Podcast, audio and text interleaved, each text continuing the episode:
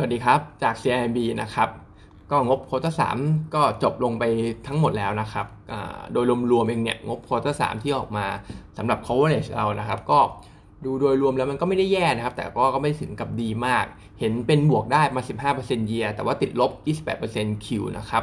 ซึ่งหลักๆ sector ที่ทำได้ดีก็จะเป็นกลุ่มธนาคาร กลุ่มก่อสร้างนะครับ รวมไปถึงกลุ่มของโรงพยาบาลด้วยที่เห็นเอ่า e a r n i n g เนี่ยมันบีดบีดคอนเซนแซสไปหลายตัวเหมือนกันนะครับแต่ว่าพวก commerce หรืออะไรพวกเนี้ยก็ถือว่าทำได้ต่ำกว่าคาดอยู่ ซึ่งโดยรวมๆแล้วเนี่ยใน quarter สามนะครับมันจะมีตัวที่ in line ประมาณ 46%ในขณะที่ตัวที่ ดีกว่าคาดหรือว่าต่ำกว่าคาดเนี่ยมันก็อยู่ที่ประมาณ 27%ตรงนี้ไม่หนีกันไม่ไม่หนีกันเท่าไหร่เพราะฉะนั้นเนี่ยงบเพอร์สามที่ออกมาก็ดูแฟดๆนะครับไม่ได้ไม่ได้แย่ไม่ได้ดีนะครับ ซึ่ง Market EPS ตอนเนี้ยเราปรับเพิ่มขึ้นมานิดหน่อยนะครับ ประมาณบวก 1%สำหรับ EPS ปีนี้แล้วก็ปีหน้าปรับแค่ 0.1%ไม่ได้มีนัยยะอะไร ก็ EPS ปีเนี้ยเราให้ไว้ที่ 77.8 บาทปีหน้าเนี่ย88.8 บาทนะครับ ซึ่งก็ imply ตัว SET SET index target สิ้นปี 1690 แล้วก็ปีหน้า 1850 นะครับ ตรงนี้เราก็ยังไม่ได้ปรับอะไรสำหรับ target เรานะครับ ส่วนหุ้นเมกานะครับ เมื่อวานถือว่า perform ได้ค่อนข้างดีหลังจากที่งบ quarter สามออกมา ก็ดีกว่าคาดในเรื่องของสถานการณ์ในพม่านะครับ ซึ่งราคาหุ้นขึ้นมาแรง แล้วก็เมื่อวานมี analyst meeting ไปทางผู้บริหารเขาก็จริงๆ ก็เหมือนยังมีมุมมองเป็นบวก แต่เขา tone down ความคาดหวังลงนะครับ ว่าปีเนี้ย การเติบโตของเมกาเนี่ยมันคงไม่ได้โดดเด่นเหมือนปีนี้ ที่อาจจะโตได้ 20-30%ปีหน้าเนี่ยอาจจะโตโตการเติบโตเหลือหลักหน่วยนะครับเพราะฉะนั้นเองเนี่ยราคาหุ้นขึ้นมาเยอะแล้วสำหรับตัว MEGA เมื่อวานปิดไปเกือบ 53 บาท target เราอยู่ที่ 57 บาท เพราะฉะนั้นเนี่ย risk reward ดูจะไม่คุ้มเท่าไหร่แล้ว คิดว่าถ้ายังไม่มีของไม่น่าไล่ซื้อนะครับรอย่อดีกว่าสำหรับหุ้น MEGA แต่ว่าถ้ามีของอยู่ถ้ามันยังปรับตัวขึ้น ก็ทยอยรินขายออกไปก็ได้นะครับ เพราะว่า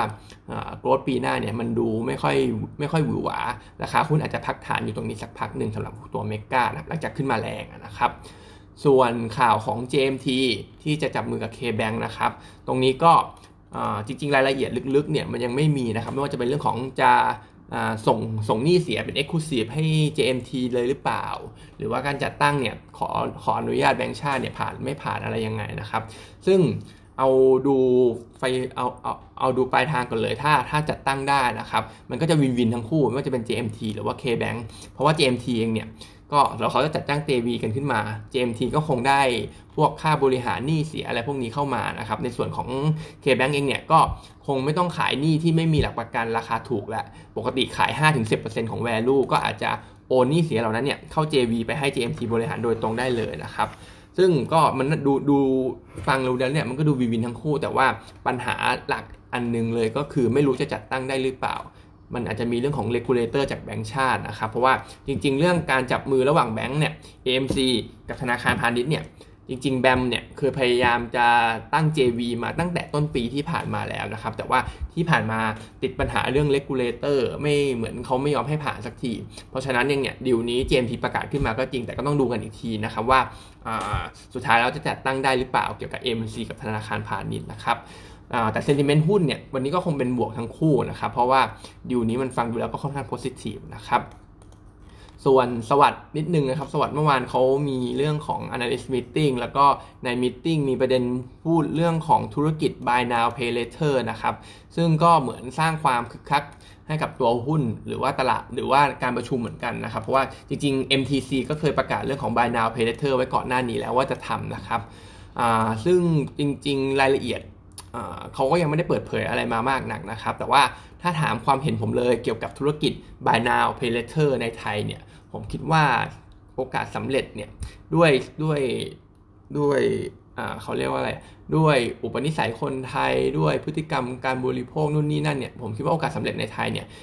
มันไม่ได้มีเยอะเหมือนต่างประเทศนะครับ ด้วยวินัยของคนไทยเองด้วย แล้วก็กลุ่ม target จริง ๆ แล้วถ้าผมอ่านมาเนี่ยกลุ่ม target ของ Buy Now Pay Later มันก็จะเป็นผู้ที่มีรายได้ระดับกลางหน่อย วัยรุ่นหน่อยนะครับ แต่ว่าถ้าเราไปดู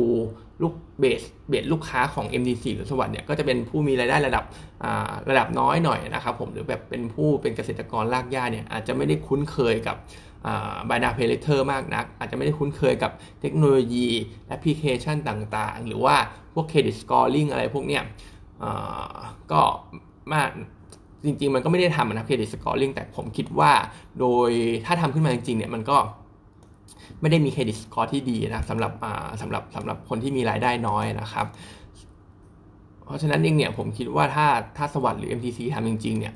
มันจะมีปัญหาหนี้เสียเยอะ แล้วก็เรื่องของดอกเบี้ยที่จะชาร์จกันเนี่ยถ้าผิดนัดชำระ เห็น SAWAD บอกว่าจะชาร์จประมาณ 50%เลย ซึ่งโมเดลเนี่ยมันผิดจากต่างประเทศเยอะมาก ต่างประเทศบางเจ้าถึงถึงแม้จะผิดนัดชำระเขาก็ไม่ชาร์จดอกเบี้ยด้วยซ้ำนะครับ แล้วก็บางเจ้าถึงแม้จะชาร์จเขาก็ชาร์จไม่ได้สูงขนาดนี้นะครับ เพราะฉะนั้นเองเนี่ย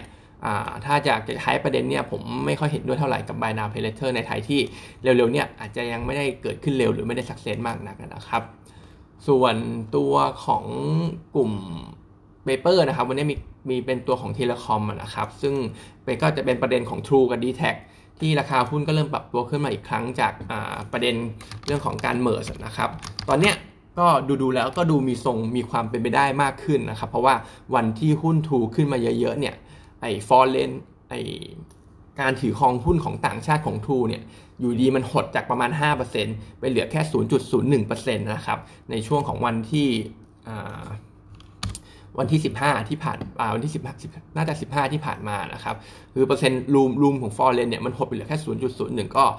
แล้วก็เราไปลองเช็คดูว่า China Mobile ซื้อหรือเปล่าก็ไม่ใช่นะ China Mobile ยังถือเท่าเดิม เพราะฉะนั้นเนี่ยเขาก็คิดว่าคาด เขาก็คาดการเป็นข่าวหรือว่า หรือว่าจะเป็น Telenor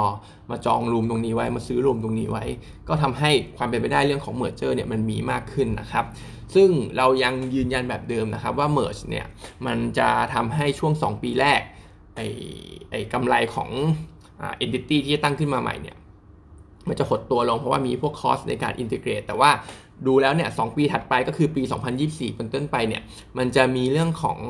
อค่าใช้จ่ายที่สามารถประหยัด ต้นทุนเนี่ยที่สามารถลดลงได้ ถือเวอร์เยอะทีเดียวนะครับประมาณ 17,000 ล้านบาทเลย ซึ่งพอปี 2024 เป็นต้นไปเนี่ยประหยัดต้นทุนได้ปุ๊บ มันจะทำให้ EBITDA กับ Core Profit ของทาง